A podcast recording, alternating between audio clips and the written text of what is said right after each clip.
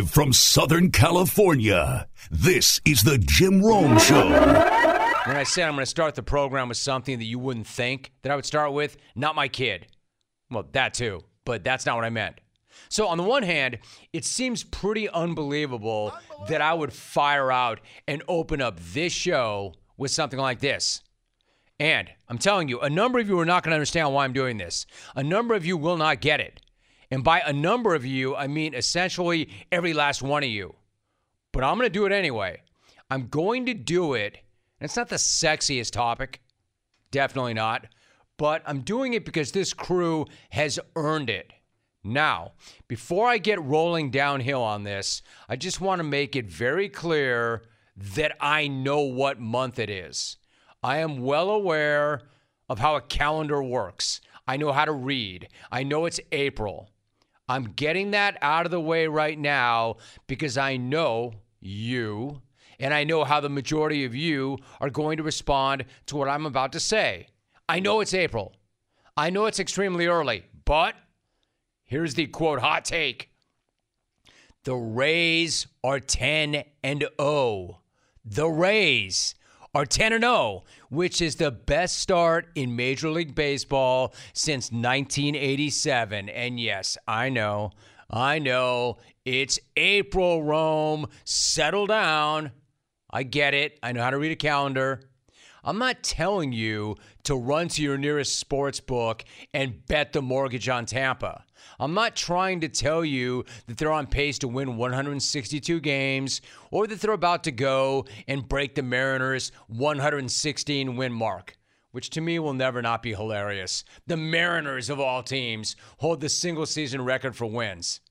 And they have what to show for that? But anyway, it's not about that. This isn't about the Rays being historically great. This isn't about the Rays being some crazy outlier of a Tampa team.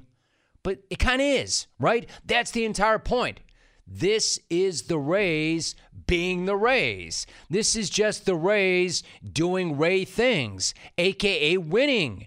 They just win, win, win, win. Win! Check this out. The only franchises that have more wins over the past six seasons are the Dodgers, the Astros, and the Yankees.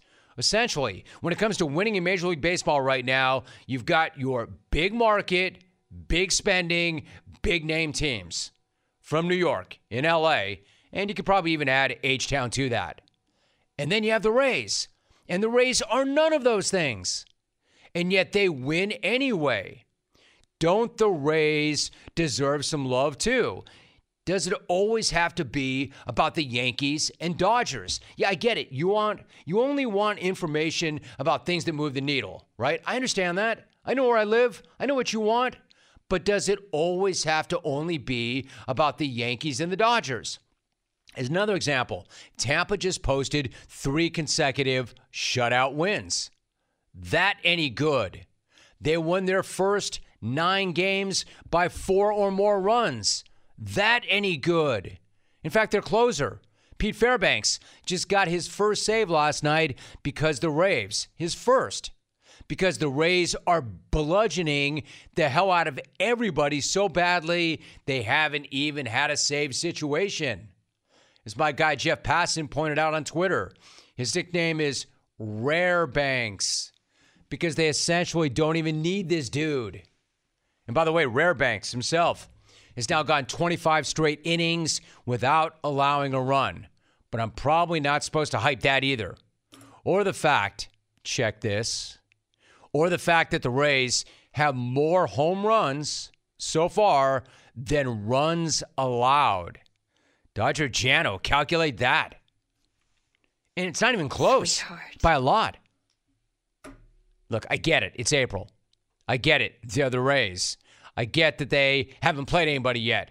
They've only beaten the Tigers, the Nats, the A's, and now the Red Sox, who, by the way, are all major league clubs.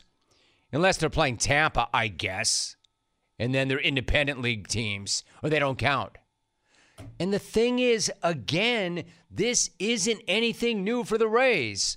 They're like a winning machine. They have been. And they do it by playing solid, consistent baseball and by developing young talent and not by buying any of it. They've got the third lowest payroll in the sport right now. Third. Their payroll is over 200 mil less than the Yankee payroll. Man, you know how smart and effective and efficient you have to be? Their payroll is over 200 million less than the Yankees yet over the last 6 years. The Yankees have only won 22 more games. So yes, Tampa, I'm going to give your Rays some bleeping credit. Credit. For real. Even though it's only April, even though they're only the Rays, and even though nobody else, much less somebody with my platform and forum, is going to do so, Tampa. You're bleeping welcome. You're welcome. And for the rest of you clones, I know what baseball topic you really want me to hit. I know. I know. Just as I know that you're going to remind me that it's April, I really know that you're going to remind me about this and want to know why I'm not leading with this. In fact, I bet right now there are already jokes in my mentions about, wait for it, I know you want me to go there. I'm always faced with is do I give them what they want? Do I give them what they want? You know what? I will. I'll give you what you want this time. Why don't we take a moment of the open and why don't we talk about these so called dong bong? Incredible. The dong bong. It's a real thing. If internet creations are real things. Oh, okay, I'll do it. I'll talk to you about the dong bong right now, but not for the reasons you think I am. Not because the dong bong is like the lowest hanging fruit, but only because if you're calling it the dong bong, I, I really need to be the adult in the room and set the record straight and clarify this because you got it wrong. Somebody's got to set the record straight. Sorry to be the big buzzkill on the dong bong, but I'm going to be the big buzzkill on the dong bong because I'm not talking about any dong bong on this show. The dong bong, which is, I'm about to throw a moratorium on it. We're not going there. Dong bong. Hashtag Dong Bong. The Dong Bong is the new home run celebration, which debuted by Baltimore last night. The Dong Bong involves, quote unquote, there it is. If you're watching on CBS Sports Network, that is the so called Dong Bong. Although that's not what it is. That's just what the internet decided it was. What it involves is a funnel attached to a plastic hose, and every home run hitter gets a drink of water from said hose. In fact, our dude, Adley Rutschman, got to hit that dong bong last night. Except again, it's not really the dong bong. It is according to the internet, but not everything on the internet is true. But according to the internet, it's the dong bong. But according to the Orioles themselves, it's actually the quote, Homer hose. Yeah, I know. Dong bong is a lot more fun than Homer hose. As last night's winning pitcher Kyle Gibson explained after the game, that's what that actually is. So if I'm the first person you've asked, we want to make sure that it's uh, you know rebranded a little bit. Uh, it's a Homer hose, not a uh, a dong bong. So it's a Homer hose. Um, just like as a kid, you know, you go out back, you take a drink from the water hose after you play outside playing wiffle ball. So uh, we've got a turn the water faucet on celebration when you hit a uh, single. We've got a sprinkler when you hit an extra base hit, and then it's a homer hose when you hit a homer. So, just so you guys, uh, we know that we that we get that straight. Thanks for setting this uh, record straight, my man. I tried. They're not gonna listen to me. I also didn't really know that when you went deep in the backyard with a wiffle ball, you immediately went to the hose or the dong bong. I like it though. And if you did it in the backyard as a kid, I really like it on the major league level. But there you have it, clones. As much as you want it to be, it's not. It's the Homer hose, not the dong bong. So, when you're sending in your innuendo laden, phallic, disgusting, inappropriate, Beavis like, awful responses that I don't even want, just make sure you get that right. It's the Homer hose, not the dong bong. I don't do a show where you, you start off a nationally syndicated product by going on and on about a dong bong. It's not who I am. It's not how I got in the Hall of Fame with dong bong takes. Hey, and by the way, that's exactly what the Rays are missing. Ask me. A Homer hose. It's my understanding that they already have a post game ritual where they all decide after every single game which player gets a shot of tequila. That's my kind of ritual. I love that. I just need to know what kind. But you know what, though? As well as they're playing right now, and especially as deep as they're going, as consistently as they are, remember, more dong bongs, arr, homers than runs allowed. I think they need something like that. They need something viral. They need something awesome that actually makes people pay attention to them because, as always, somehow, some way, the Rays are the first team ever where winning is not enough. Winning is not enough to get people to look at you, talk about you, respect you, and respond to you.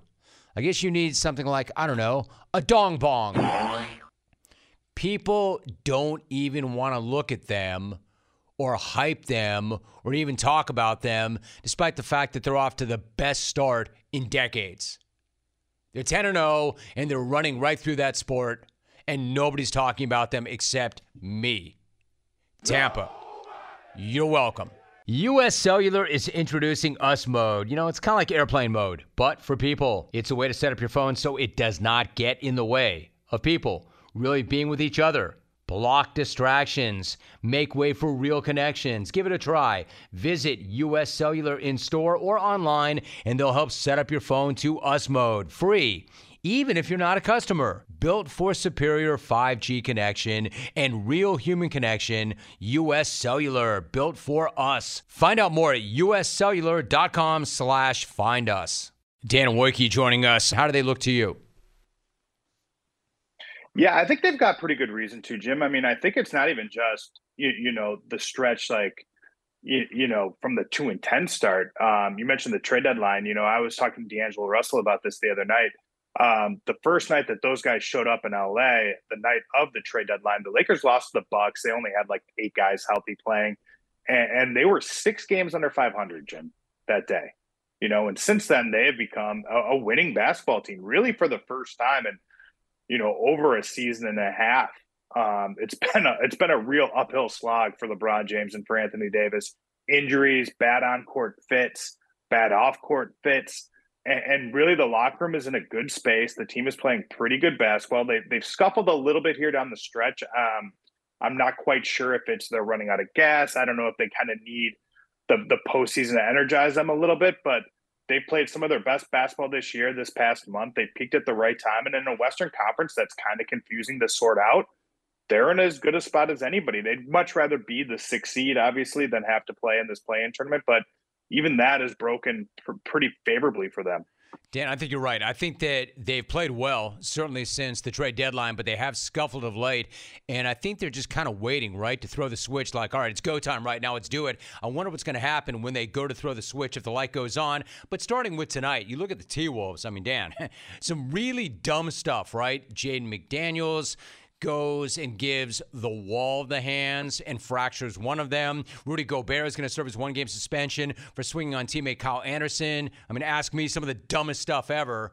Are you looking for the Lakers to pound Minnesota tonight, or can you make an argument that the T Wolves might hang in? I mean, I think Minnesota will absolutely hang in, right? Speaking of combat sports, Jim, who knew that the Minnesota Timberwolves would be a hub for it too? But you, you know, I, I, think the Jade McDaniels injury is is a very big deal. Obviously, Rudy Gobert has been a guy who's been kind of maligned in the playoffs in the past. A guy who's been played off the court in important games. Um, the Lakers did it a couple years ago with Stanley Johnson. Teams can go very small against Rudy Gobert and put him into tough situations.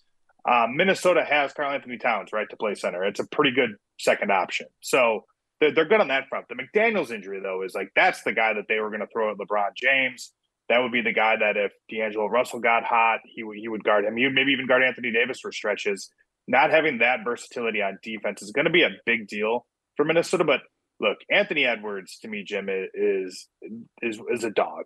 Like that guy is a star. He carried Minnesota in the second half against New Orleans to get them into this position. The Lakers think this is going to be an easy game. Um, I think they're mistaken. You know, th- this will be a tough. Like, yes, the Timberwolves are shorthanded. Yes, the Lakers are favored. Yes, the Lakers are at home. Um, Minnesota's a tough, physical, hungry team. They've been in this position before. They won a playing game last year. I would anticipate this to be a pretty good basketball game and pretty intense. Dan Woike joining us along with his dog B. Arthur. I love Anthony Edwards. I think you're right. I think I don't see them winning. I don't see the T Wolves winning, but I don't see them rolling over either. Dan, so looking around the West, what about Sacramento? They snapped the longest playoff drought in NBA history, and they're going to go up against the defending champion Warriors, which I think is actually pretty sweet. I love the matchup. Golden State, as we know, has had a terrible time on the road this year, but they should have Andrew Wiggins back. They are the defending champs. Who do you like in this matchup? I mean, I like the Warriors, but I think it'll be tougher than people ex- expect. You know, I was talking to a, a coach the other day, and, and, he had said sort of, you know, all these teams that were jockeying to play Sacramento, that there's a little bit maybe buyer beware in that. That you look around the West, um, the Warriors are reintegrating. Andrew Wiggins, the Suns have had injuries, and they put things together. Denver scuffled down the finish a little bit. Memphis has had tons of drama and has big injuries. Like the Kings have just kind of gone about their business, which is crazy because typically King's business means like being done sometimes around March 1st. And, and like, but this has been a team that has been drama free. It knows exactly who it is. They've been healthy. Um, they've played the injuries that they've had, they played through and they score a ton of points. Now, can they get stops? They haven't yet, you know, and that tends to be pretty important in the postseason. But they are a team that has now a, a real identity, Jim. And you know, I, th- I think Sacramento's going to be rocking. Like those crowds up there, especially when the games are big, uh, are great. Um, I saw it's you know two hundred dollars more expensive to get into a Kings playoff game in the first round than it is to get in to see the Warriors. It's going to be wild. One of the series, if not the series, I think I'm most excited kind of to watch. Kings Warriors. It should be really fun. Dan Woike joining us. What is another series that you're really excited to watch? Well, I mean, if we, I, I think Clippers Suns is going to be fascinating in the West, right? Um, you you you've got Phoenix. Um, the Clippers won to, to to not try to duck them, which I appreciate. I think sports in which teams are losing on purpose generally we need less of that. Um, I want to see teams kind of go and challenge themselves, and the, the challenge doesn't get any bigger than Phoenix, right? Um, my favorite stat, maybe of the entire NBA season, I think, is that Kevin Durant has lost two games that he's played in since Thanksgiving or something like that. It's some crazy stat. Like he just doesn't lose basketball games. But Kawhi Leonard, kind of quietly this year, sort of returned to form. And in the playoffs, when you've got this guy who you can unleash on defense, who seems seemingly makes like every 19 footer can get to his spots because of his physicality. He, he's good enough to win you a couple games, and then around him, the Clippers have a ton of shooters, um, a ton of guys, and then they have like probably the ultimate wild card, Russell Westbrook, which is like who knows? Like super high variance player could win you a game, could lose you a game just as easily. Um, but I kind of like the Clippers. Obviously, I wish Paul George would be was healthy in this series. I think that would make it a, a much more compelling matchup. I think Phoenix will win, but but it's another series that I think will be really tough. And then you know you look out east. I think Cleveland, New York is you know the most compelling first round series. Um, contrast in styles. I think Cleveland has been a really good story this year. The Knicks have played I mean, you talk about identity. I mean, that is just like five guys who play like Tom Thibodeau talks, you know, like raspy and, and rough and stuff like that. And, and they have that identity. And uh, that could be like some good old school, like Jeff Van Gundy grab you by the calves, Eastern Conference basketball. I agree with you. I think that the Suns Clippers, Dan, to me, that's the best first round matchup, but the Cavaliers and Knicks are not far behind. I love both those matchups. Before I let you go, because you mentioned drama, let's talk drama. Let's talk about a team that's not there. Let's talk about the Mavericks. There's something else, right? They complete their meltdown. They finish six games under 500. They tank so blatantly Friday in order to keep that draft pick that it prompts an NBA investigation. What do you make of all the drama in Dallas? I don't know if you saw Mr. B's ears perk up when he mentioned Dallas. He's disgusted by the effort. he looks stretch. enraged. He looks you, you know, enraged. I, he was so he's he's just viciously mad. Um, I think, look, Jim, um, they had a reason to lose, right? They had that draft pick, top ten protected. It is what it is. Um, they're not the only team that tanked down the stretch. I will say they're the only team that tanked down the stretch that, if you looked at their roster, could can you know pretty easily say that they would have two of the three best players on the court in any game that they played. You know that they've got more talent at the top of their roster than the Thunder, than the Pelicans, um, you know, even the Lakers at times. Right, Kyrie Irving just won a game in LA without Luka Doncic um, a month ago, and I think you know for them to kind of walk away from a competitive chance, it confused people. I think it upset Luka Doncic. I think um, I, I know there were people within that organization who didn't want to do that. That being said, like I mean, they're on the clock with this guy. Um, Luka is kind of you know confirmed that that he's he's not going to request a trade. He, he's happy in Dallas and stuff like that. But um, being around LeBron James these last few years as they've struggled, being around Anthony Davis these last years they struggled. Special talent doesn't like to lose. You don't like you want to be in the biggest stage. You want to play in the biggest game with the brightest lights. That doesn't happen when you're sitting at home in, in May. And I think Dallas is going to have to figure out who the right guy is to play alongside Luka Doncic to take some of the pressure off of him. And they've got to figure out what to do without gutting the rest of their roster. They did that. Um, you know, Jalen Brunson was obviously a massive mistake for them. Um, you know, the Kyrie Irving trade, we'll see. I, I still think that Kyrie is a guy who can play with anybody, Jim, but it's a mess, and, and they've got they've got a they've got a generational talent, Luka Doncic there, and, and you need to maximize that because they don't come around that often. So really quickly, if Kyrie is a guy, Dan, that can play with anybody, he and Luka did not play well together this year. I understand it was a late season addition. Yeah. Now, if they didn't do it this year, is there any reason to believe it's going to work any better next year if Kyrie does re up? Would it be different? The, the challenge would be is you've got to you, you, know you you've got to find kind of the types of players that you gave away to get Kyrie Irving, right? Mm. Like you traded Dorian Finney-Smith, who's kind of that prototypical three and D player. They need you would need rim protection and you need de- defensive wings. And like here's the thing with that, Jim. Like everybody wants those things, right? And, and you're going to be on a budget, and that's going to be difficult. Um, but if you're going to play kind of two, you know, subpar defensive players on the outside, and and look, and they need to get more of a care factor from Luka Doncic on defense. I, I think there's no question on that on that on that front. Like he has got to play harder. He's got to be in better shape at the start of a season. And if you're going to tell him that he's going to do less on offense, we're going to help lighten your load there. We're going to need more from you on defense. And I think, you know, he's running out of time too. I mentioned how the, the Mavs are on the clock. Uh, I think he's on the clock a little bit in that way too, to to you know try to be a player who can impact the game on defense. But that you've got to try to really build the roster on those guys and find better defenders, better shooters. But like I said, that's at the top of everyone's shopping list. It's hard. I, I think the only issue though, Jim, is if you let Kyrie walk, um, or if he chooses to walk, then what? Then Who's what? next? You then just do it. You're running it. It's like a, it's a quarter. It's it's like when you change offensive coordinators with a young quarterback like every year. It's like you you need a you need a little bit of stability. He covers the Lakers and the NBA for the LA Lakers. Used to cover the Clippers for the Orange County Register. Good, good friend of the program. With his wingman, B. Arthur. He is Dan Woike. Dan, appreciate it so much, man. Great job. Thank you.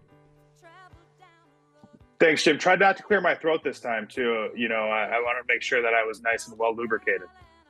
Oh, you were, dude. Guys, keep yourself tight and feeling confident with new and improved Dove Men Plus Care antiperspirant, reformulated with 72 hour sweat and odor protection and one quarter moisturizing cream. Stop worrying about your underarms so you can be present for the moments that matter. Do not let underarm insecurities keep you at arm's distance from the ones you care about. Buy new and improved Dove Men Plus Care antiperspirant with 72 hour sweat and odor protection wherever personal care products are sold. It's Wednesday or Thursday, and I'm talking about something that happened on Saturday night. So if I don't get to this, that could happen. But if something jumped the weekend from Saturday to Tuesday, you know, in my mind, it's pretty big. I'm talking about UFC 287 in Miami. So it didn't go the way a lot of people in Miami had hoped that it would go. I.e., their guy, Jorge Masvidal, lost that fight and called it a career. He, of course, is beloved, beloved However, despite that fact, not a single fan left the arena Saturday night without a dropped jaw because after Masvidal called it a career for fighting, well, at least for fighting in the octagon, wink, wink. I know my man's going to give somebody the hands back in the streets, and it's going to be awesome. Remember, he made his mark in his name street fighting back in the day, and then he parlayed that into the most amazing year ever for a fighter, really, in 2019 when he won three fights, and then, as he points out, went on to become a multi multi millionaire.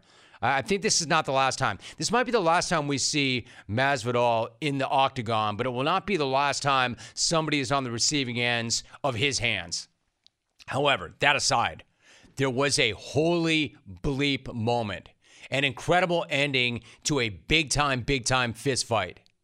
And honestly, what I'm talking about here, this is one of the biggest reasons why I love combat sports. One of the biggest reasons why I love MMA. I know it's not for all of you, and I'm never, ever going to try and talk you into it. It's not for everybody. It's really violent and really raw. However, one of the biggest reasons I love it is there are amazing things and bleep that happen in that sport at the drop of a dime that you don't see in other sports. Namely, Israel Adesanya providing that walk the hell off moment in his title fight against Alex Pereira. For those who do not know the history between these two, there is history. There is beef. Is this the beef jerky segment? No, but there is beef. Izzy is arguably an all time great, a world class fighter. But Alex has owned this guy had beaten him three straight times. Not one, not two, but three in combat sports. I've made the point that another reason I love MMA and UFC is that everybody loses. No matter how dominant you are, you will get beat. Everybody, except Khabib. But everybody gets beat because there's so many different disciplines and so many different ways to get caught. And guys were so skilled, and the gals were so skilled. Everybody gets beaten.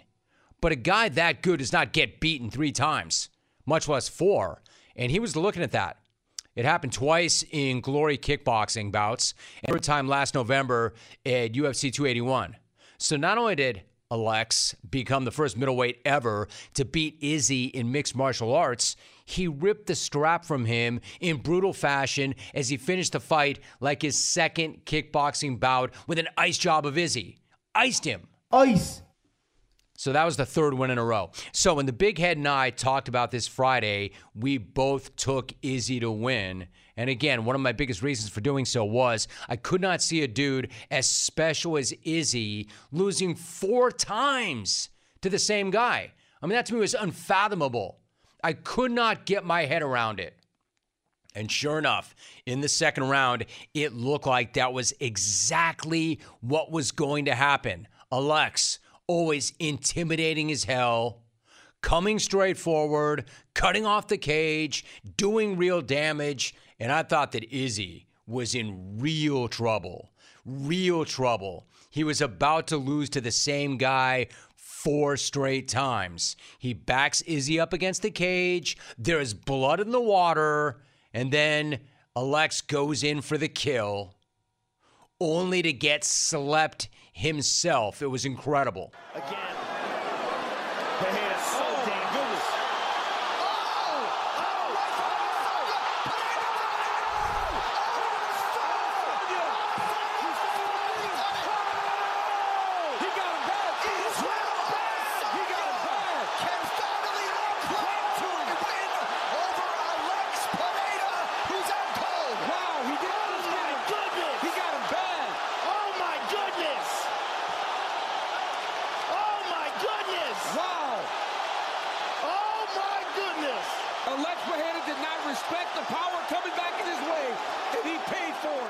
Listen, that that's not for effect. It was that electric. If ever there was a holy bleep moment, it was that. He had him against the cage. He was doing significant damage. I thought Izzy was going down again, and then Izzy, you know, like George Foreman and Zaire, getting slept by Muhammad Ali off the ropes. Except this was off the cage. Izzy straight returned the favor and slept this dude. And solo Jim, I was solo Solo Jim couldn't even tell Rogan Loam or Dr. Jano because they were in Wisco. So I kept hitting the big head up instead with holy bleep, holy bleep, holy bleep. Because I know the big head wasn't watching and was going to pirate it the next morning. On the off chance that the big head wasn't watching. Hell, You saw on Twitter how in shock I was. And it's because there was a reason that guy was the champ. There was a reason why Alex had beaten Izzy three times already. And this dude appeared to be on the verge of knocking Izzy the hell out again. This guy's confidence had never been higher. No joke. Alex is like, he's a damn cyborg. He was so much bigger, so much stronger, and he was murdering Izzy's leg. But the danger in being that confident is overconfidence, and the danger in overconfidence is recklessness and forgetting who you're fighting. And as Izzy would later say after the fight, and believe me, he did some of his best damage after the fight, most damage after the fight. As he would later say, he was simply playing possum, looking to draw Alex in. And that's exactly what he did. Back to the cage. And it was then that Izzy started doing insane Izzy things, like genius bleep. This dude is so special. And he's proven yet again he's one of the best to ever do it. Truly, the rarest of the rare. A dude who got knocked the hell out, but was able to pick himself up off the mat to come back and reclaim his title. And the way he did it makes this dude even more iconic. Think about this. Even if you're not about MMA, maybe you like boxing or maybe you like sports, but you can relate to this, right? A lot of times, and especially in combat sports, when a champion loses, you never see them fight their way back to being the best of the best. A lot of times it doesn't happen because a lot of times they're never the same.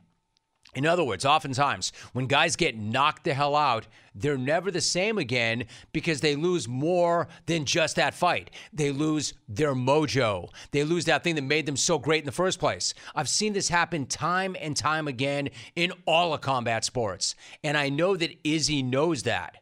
Izzy did an amazing job of explaining that concept in the cage right after he slept Alex. Hey, shush, shush, listen up. I want to say something. People, Earth, I need to say something. Listen to me. I hope every one of you behind your screens or in this arena can feel this level of happiness just one time in your life. I hope all of you can feel how happy I am just one time in your life. But guess what? You never feel this level of happiness if you don't go for something in your own life. When they knock you down, when they try you, when they talk about you, and they try to put their foot on your neck. If you stay down, you will never ever get that resolve. Fortify your mind and feel this level of happiness as you rise. One time in your life, but I'm blessed to be able to feel this again and again and again and again and again. Like a bleeping phoenix, risen from the ashes. I, I got goosebumps. I, I watched that live and I'm like, whoa. I love it. Absolutely love it. Izzy being Izzy, dropping F bombs and educating the world about challenging yourself and about getting the hell up off the mat and beating back all those demons, knowing that the only way out is to go all in. This dude truly is one of one in the cage and on the mic. Something Alex found out when he woke the hell up. This dude was unconscious. You know, he thought he was seconds away from winning a fourth fight in a row with this guy, only to wake up and say, What the hell just happened? A truly incredible moment and worth every single dollar that I spent on that pay per view. By the way, didn't cost me anything since the Big Head and I hit Izzy on Big Head Bets Friday before the fight. But I will say again, this is what I love about combat sports. Moments like that. Izzy is a rare, rare breed. And I would say that he walked off on that, but he didn't. In fact, he was only getting started. He took care. This is incredible. This part of it, too. He took care. And again, you might not like the topic or the fight game. Hear me out on this. This was amazing. He took care of another beef in the fight and a beef after that, after the fight. He evens the score with Alex. And even then, even after sleeping this guy and making that statement in the cage, he was not done yet. The payback was not complete. He wanted to pay back Alex's kid, too. That's right. This is how cold blooded Izzy is. He's coming for the guy's kid. he would tell you the kid started it. Listen to this. Back in 2017, after Izzy was KO'd the first time in Brazil, Alex's son got in the ring. He's just a toddler, he's a little kid. The little kid gets up in the cage and mocks Izzy by dropping to the floor, falling to the floor like the man that his dad just knocked the hell out. He mimicked Izzy getting knocked out. It's an incredible thing to see. A little kid, a little kid doing this to a grown man. Talk about somebody keeping receipts. That's not something Izzy was going to forget. So, I mean, you might think that's kind of cute for a little kid to do that, right? Izzy didn't think so. Fast forward to the last weekend, six years later, there's Israel pointing to Alex's son, who is not mocking him now, but crying because daddy is out cold. The kid is crying because daddy is out cold. For all he knows, the kid, daddy's never going to wake up. So, Alexa's crying son is there, and then Izzy does the same drop to the floor, KO taunt to the little kid that the kid did to him six years earlier. And when asked at the presser, something to the effect of, I mean, champ, isn't that kind of crossing the line, mocking a kid, talking junk to a kid about his fallen father who may not even wake up? This is how Izzy responded to that. Someone in the crowd and took a little dive. Oh no, uh, that was I'm petty, bro. I remember. So the first time he knocked me out in Brazil, um, his son came into the ring and then started to just lie dead next to me, and I'm like, you f- little. I'll whoop your ass if your dad don't do it for you. But then, um, yeah, I looked for his kid and I, I pointed at him and I saw him and I was like, hey, hey, hey, just to remind him.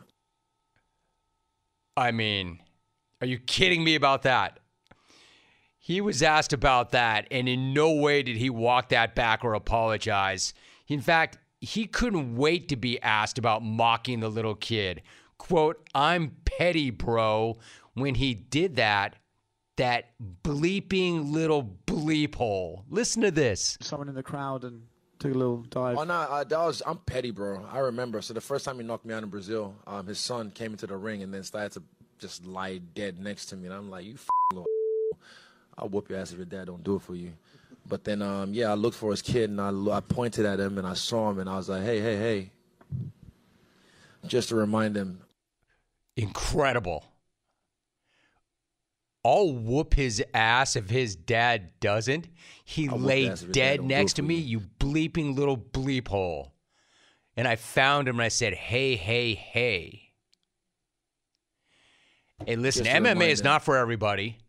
And it might not be for little kids, although you can make the argument that actually it's a good thing. It is for little kids. They should train to defend themselves. However, Izzy clearly is not above disciplining other people's kids in his own way. And he is keeping receipts, even on little kids. Now, for me, I am anti taunting of children, especially children who are crying. I'm funny like that. But chalk that up, I guess, as a learning moment. I'm not going to tell you how to raise your kids, but I will tell you this. If your kid taunts another man at his lowest moment, bad things will happen. I'm like, you little. And I'm like, you effing little bleep hole. I'll whoop your ass if your dad don't do it for you. Izzy. No one like him. Oh, man. I got my money's worth in that one. That was worth that pay per view. All of that fight in the aftermath. All right, when we come back, uh, th- that's how that jumped the weekend. That's how I had to get to that. There was no way I didn't get to that. Clones, what do you want when you're craving protein or you need more energy? Not bars, not sugary snacks, not energy drinks. You want beef, pure and simple. Where's the beef? It's in a package of Old Trapper beef jerky. Old Trapper is not your old man's jerky, shriveled, dry, tasteless. Old Trapper beef jerky is made from lean strips of steak and quality spices that are smoked over a real wood fire. It's tender, it's tasty, it's not tough. And why is it so good? Because Old Trapper is a 50 year old family business known for its relentless commitment to quality. They take smoked beef extremely seriously, and you can taste it in every single bite. Old Trapper is packed with protein. It comes in four amazing flavors to satisfy all your cravings. Quality smoked meat at its finest. It goes with you wherever you go to the game, to the gym, to the beach. So look for Old Trapper in the Clearview bag. You can see the quality you're buying. Look for it in major retail stores near you. Clones, if you do not see it, ask for it by name because no other jerky compares. Old Trapper, what's your beef? My man. At least I hope it's him. You never know if it's him or a fake him.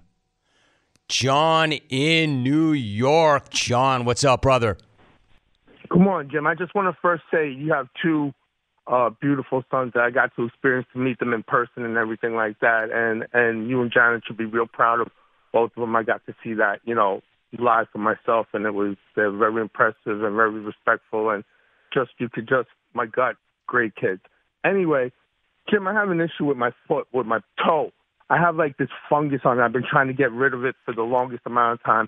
Using all these pharmaceutical products, you know, in the in the drugstores and everything, painting them on, spraying them on, leaving my socks off, putting air, hot air over it, everything like that, and nothing goes away. Gimmicky, big pharma, gimmicky this, gimmicky that, and every time I'm using one of these products, I'm like, another gimmick, it's not going to work. Another gimmick, it's not going to work.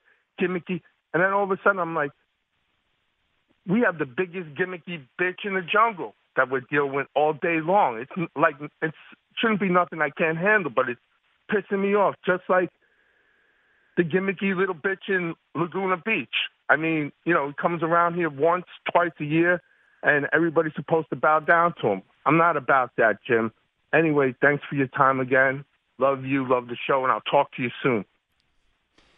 Oh no, my man's back. Bro, that thud you heard was you crashing back to earth, back to where you were before you took that run Driz. He is Bruce Feldman. Bruce, good to have you back. In fact, great to have you back. Bruce, how are you? Doing well, Jim. Good to be on with you. Good to have you. So, lots of different ways to go with it, Bruce. But why don't we start with one of the big stories from yesterday? Kliff Kingsbury headed to USC is a senior offensive analyst. Ask me, Bruce. I think that's a pretty fascinating move, given he probably had some other pretty good options. Why do you think he's doing this, and what is your reaction? I think for Lincoln Riley and certainly for Caleb Williams, it's a great addition. Um, Kliff will be involved in game planning. He'll watch film uh, with Lincoln and be in quarterback meetings. He won't be like the quarterback coach. I know that was floated out there, but it gets him back, you know, active in in football while not going all the way in. I also, you know, look, he has he has to seek employment. I think as part of as part of um, you know his deal with the Cardinals. Uh, you know, he's in LA. We know he likes it in, uh, on the West Coast, and I think it's also a good opportunity for him to to continue on the development side where he can uh, talk a lot of X's and O's and strategy with somebody who's pretty like-minded, but also you know really cutting-edge game planner like Lincoln Riley. So I think it's a it's a win-win on both sides. Obviously, you know, look, USC needs its most help getting its its defense better. But I think if you're talking about, you know, I put this in our story on the Athletic yesterday that that really of the last like nine Heisman Trophy winning quarterbacks, four of them have either been coached and developed by Lincoln or by Kliff, and that doesn't even include Kliff's work finding and developing Patrick Mahomes and and and also what Lincoln did with Jalen Hurts. I mean, it's a pretty amazing legacy those guys have with QB. We are talking to Bruce Feldman, agreed, and he is walking into another great quarterback room. So, Bruce, you recently posted your third annual mock NFL draft on The Athletic. It's always a tremendous read, extremely well sourced and researched. Based on all the work you've done, the intel you have, what do you think Carolina does with that top pick overall? I think the the guy for them with with the least concerns is C.J. Stroud. The coaches I talk to, and the way I approach my mock draft is a little different, probably from some other people, where I want to talk to all the coaches who've actually played and scouted and game planned against these players because they know exactly what they're working with, uh, you know, and what they're trying to do to them. So they just have a unique perspective. CJ Stroud's accuracy is remarkable. He's really football smart. He's a good athlete. You look what he did in his last time out against Georgia, which is probably the closest talent level in terms of size and athleticism that you're going to see in college football relating to the NFL game.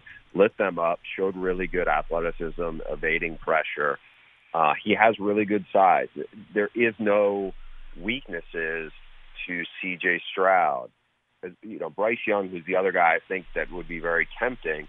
You know, really football smart, sees the field well, incredibly accurate, similar to CJ in that regard but he's much smaller. And I think if you're having to decide between the two, there is more durability concerns, I think, with Bryce Young at that size. I mean, you know, people can make the comparisons. So, well, Russell Wilson's five ten and a half, also, but Russell Wilson's almost 220 pounds and built more like a running back than, than certainly Bryce Young is. You know, of the two, I mean, I like them both, but I just think there's less of the injury worry when you're when you're investing so much in CJ Stroud as there is with Bryce. Bruce Feldman joining us. You're right. So he measured out Young did at 5'10 and 204 at the scouting combine. So there's going to be that concern about his durability for sure, Bruce. Where do you have him going in the draft? Where do you think he'll end up? I think he would go next there to the Texans. I mean, if you're DeMeco Ryans, you're going to have that Shanahan style offense. You have a guy who can who can get outside the pocket but also really smart. I think he's a good building block for them for a franchise that needs a ton of help. You know, the, to me, what will be interesting here is if you're a team that a franchise is like, all right, we're not going to win now. Do you sit there and say, all right, we could be in the same boat a year from now when you have Caleb Williams, who I think Caleb Williams is even more talented than any of the quarterbacks in this draft. You also have Drake Maye from North Carolina, who a lot of other NFL personnel people like. Is there somebody else who can help your franchise, or do you drop back maybe a little later and you can get somebody else who could be a good addition, and you you add more players? I think that's the that's the dilemma some of these teams are going to have, especially if they know that 2023 is they're not in a win now or people are going to pull the plug on you at that point. That's something to think about. Bruce Feldman joining us. Bruce, what about Anthony Richardson, who is rising up a ton of draft boards after electric performances at the Combine and his Pro Day both? Is he still rising, and where would you project him? I have him going fourth to the Colts. If you look at his, to me, the the comp that is probably best for him, but it's nothing is is direct, but is Josh Allen because what they both have is great size. Allen runs well. Richardson runs incredibly well in the you know running in the low four fours. But you have real accuracy questions with them. Both guys com- completed in the mid 50% mark in college. Now, Anthony Richardson played at a much higher level in the SEC compared to Josh Allen, who was in the Mountain West at Wyoming. And when Allen played against Power Five opponents, he really struggled. But what I think is a good fit here with the Colts, you had a system that Allen went in with Brian Daboll with the Bills, where they really managed him well. Uh, it was moving moving the pocket a lot, incorporating more quarterback run game. They basically cut the field in half and Allen really got settled. You saw them Daboll do similar managing with Daniel Jones, who is very athletic and and you know didn't worry too much about the stuff he struggled with or wasn't versed in. Shane Steichen is the coach with the Colts who takes over. Really good track record with working with big athletic quarterbacks. We saw he had Justin Herbert with the Chargers early on, did well with him and then again, utilizing the legs the last year, what they did with Jalen Hurts with the Eagles, really impressive. Anthony Richardson, he has a sky high ceiling. You lean on his legs early. You got to hope he can continue to develop. But I think that could be a really good fit with him with Steichen and the Colts. Bruce Feldman breaking it down. So before you go, Bruce, if Anthony Richardson and Josh Allen, or if Josh Allen might be a pretty good comp for Richardson, who would be a good comp for Kentucky quarterback Will Levis? You know, I think he's he is similar to those guys. He doesn't quite have the same, you know, he's not quite as big, but he's still very big. He's got an electric arm. He runs well, not as not as well as Richardson. Again, I think the concerns are consistency. But if you look at what he did two years ago, he gets to Kentucky, transfer from Penn State. He's there after spring ball. He arrives, so he doesn't even have that. He does. Liam Coen's the new offensive coordinator. He he looks really good, very impressive. This past year, Cohen moves on to the NFL, back to the Rams, new system. They're not as good on the offensive line. He struggles. I mean, as people will see in the story on the Athletic, there were some concerns, and it looked like he was kind of seeing ghosts. The consistency con- is a concern, but the people I've talked to are like, hey, we saw what he looked like the film on in 2021. We know he can do it. We believe in him.